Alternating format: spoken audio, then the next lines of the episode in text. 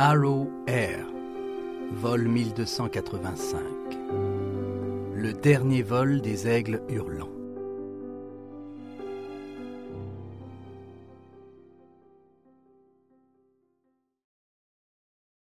La boîte noire est envoyée au centre de lecture des enregistreurs de vol d'Ottawa.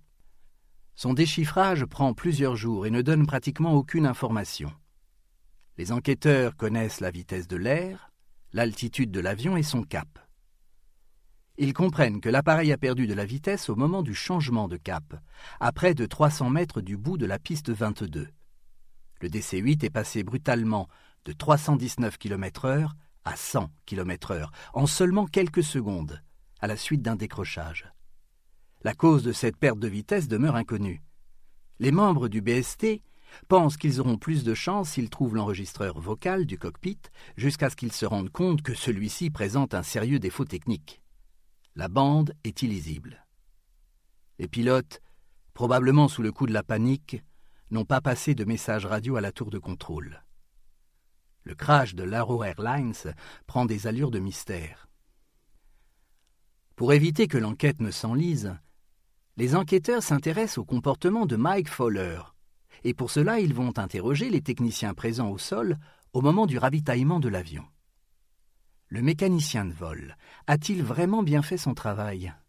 Aurait-il pu passer à côté de certaines pièces dont l'état ne permettait plus à l'appareil de voler correctement?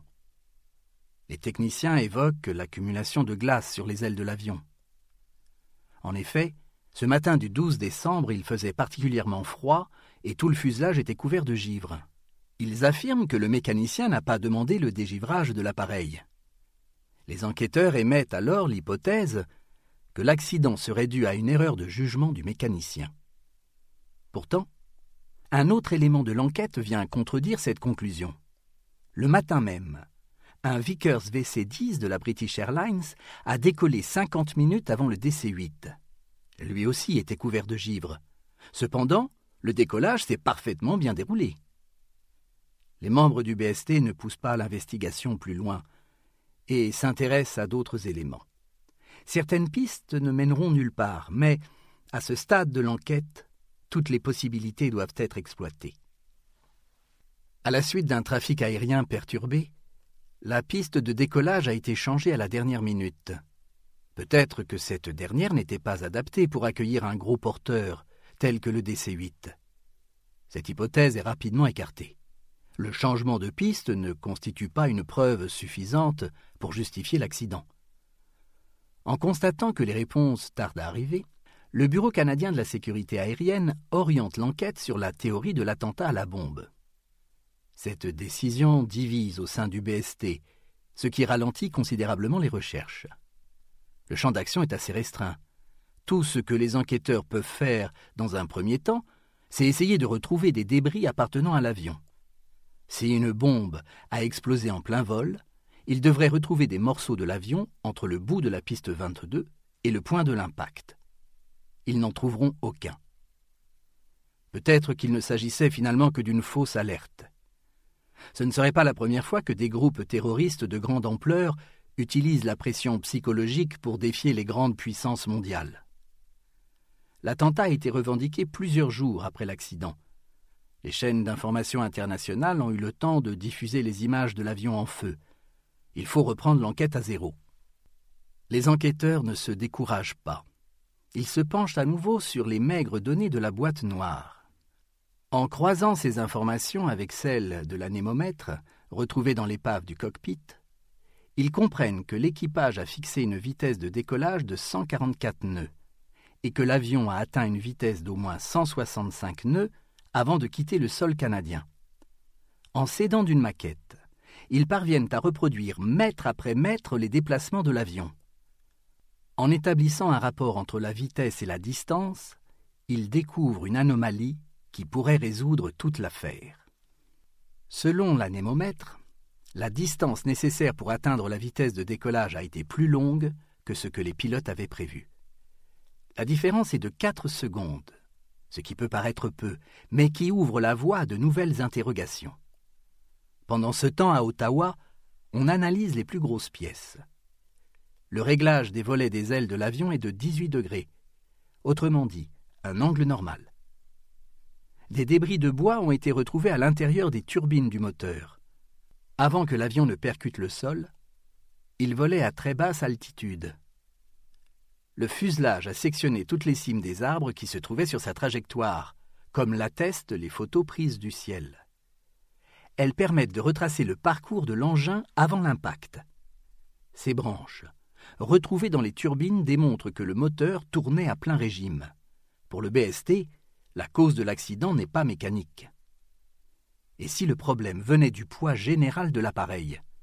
Cela expliquerait pourquoi le DC-8 a décollé avec 4 secondes de retard. Le poids moyen, estimé pour chaque passager, bagage inclus, est de 170 livres. Ce calcul permet à la compagnie Arrow Airlines d'indiquer les bons paramètres de vol qui devront être entrés dans l'ordinateur de bord des pilotes. Ce poids est déterminant pour définir quelle vitesse l'avion doit atteindre avant d'effectuer son décollage. Si l'estimation du poids est fausse, alors un mauvais paramétrage peut conduire à un décrochage en plein vol. Les enquêteurs remarquent alors une anomalie. Le poids de 170 livres est une estimation faite pour des vols commerciaux réguliers. Lorsqu'il effectue un vol commercial, le DC-8 de l'Arrow Airlines embarque à son bord des hommes, des femmes et des enfants dont les poids sont variables. La compagnie préfère voir large. Malheureusement, son estimation peut être faussée par 245 passagers adultes à la carrure imposante. L'examen des dossiers médicaux de chaque soldat permet de déterminer la véritable moyenne à prendre en compte. Celle-ci est de 220 livres.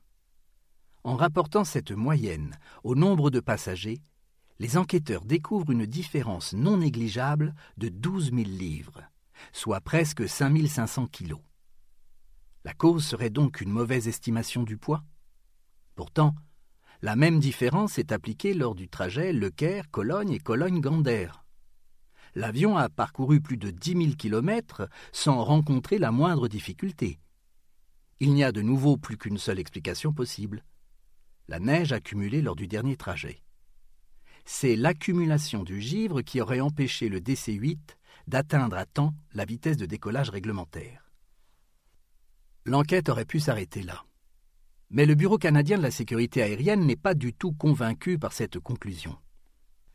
L'un des membres ingénieurs du bureau juge que les paramètres relevés par la boîte noire sont étranges. Comment un tel avion peut-il perdre de la poussée et s'écraser si rapidement après le décollage? Il estime qu'un tel résultat ne peut s'obtenir qu'avec une panne subite des quatre moteurs. Selon lui, il ne peut s'agir que d'une défaillance interne à l'appareil. Pour étayer sa thèse, il revient sur une étrange découverte faite par la GRC, la Gendarmerie royale du Canada. C'est elle qui s'est rendue en premier sur les lieux de l'accident. Lorsqu'elle a commencé à récolter les premiers indices, elle est tombée sur les débris d'une étrange cargaison dont les gendarmes ne parviennent pas à s'expliquer l'origine. Selon leurs premières observations, il pourrait s'agir de matériel offensif. Cette révélation mène l'investigation jusqu'à l'aéroport du Caire. Les techniciens qui ont chargé la cargaison à bord de l'avion ont indiqué que les documents ne faisaient mention d'aucune arme ni d'aucun matériel militaire sensible. Les autorités canadiennes ont jugé que ce jour-là, l'équipe au sol du Caire avait fait preuve d'une grande négligence. Des armes seraient-elles à l'origine de l'accident? La théorie de l'explosion en plein vol est remise sur la table. La gendarmerie du Canada a en sa possession des milliers de photographies de l'accident. S'il y a une explosion interne, cela devrait se voir d'après la façon dont certaines parties du fuselage sont pliées. Certaines photographies présentent des pièces d'avion qui laissent penser à une explosion interne. Le désaccord entre le BST et le BSCA ne fait pas avancer l'enquête. Bien au contraire, les familles des victimes s'impatientent. Elles accusent la compagnie Arrow Airlines d'essayer de leur cacher la vérité. Celle-ci décide alors d'engager un détective privé. Ce dernier, après examen du moteur 3, affirme que l'intérieur du fuselage présentait des signes de défaillance. Il y découvre des débris du fuselage dans les rouages du moteur.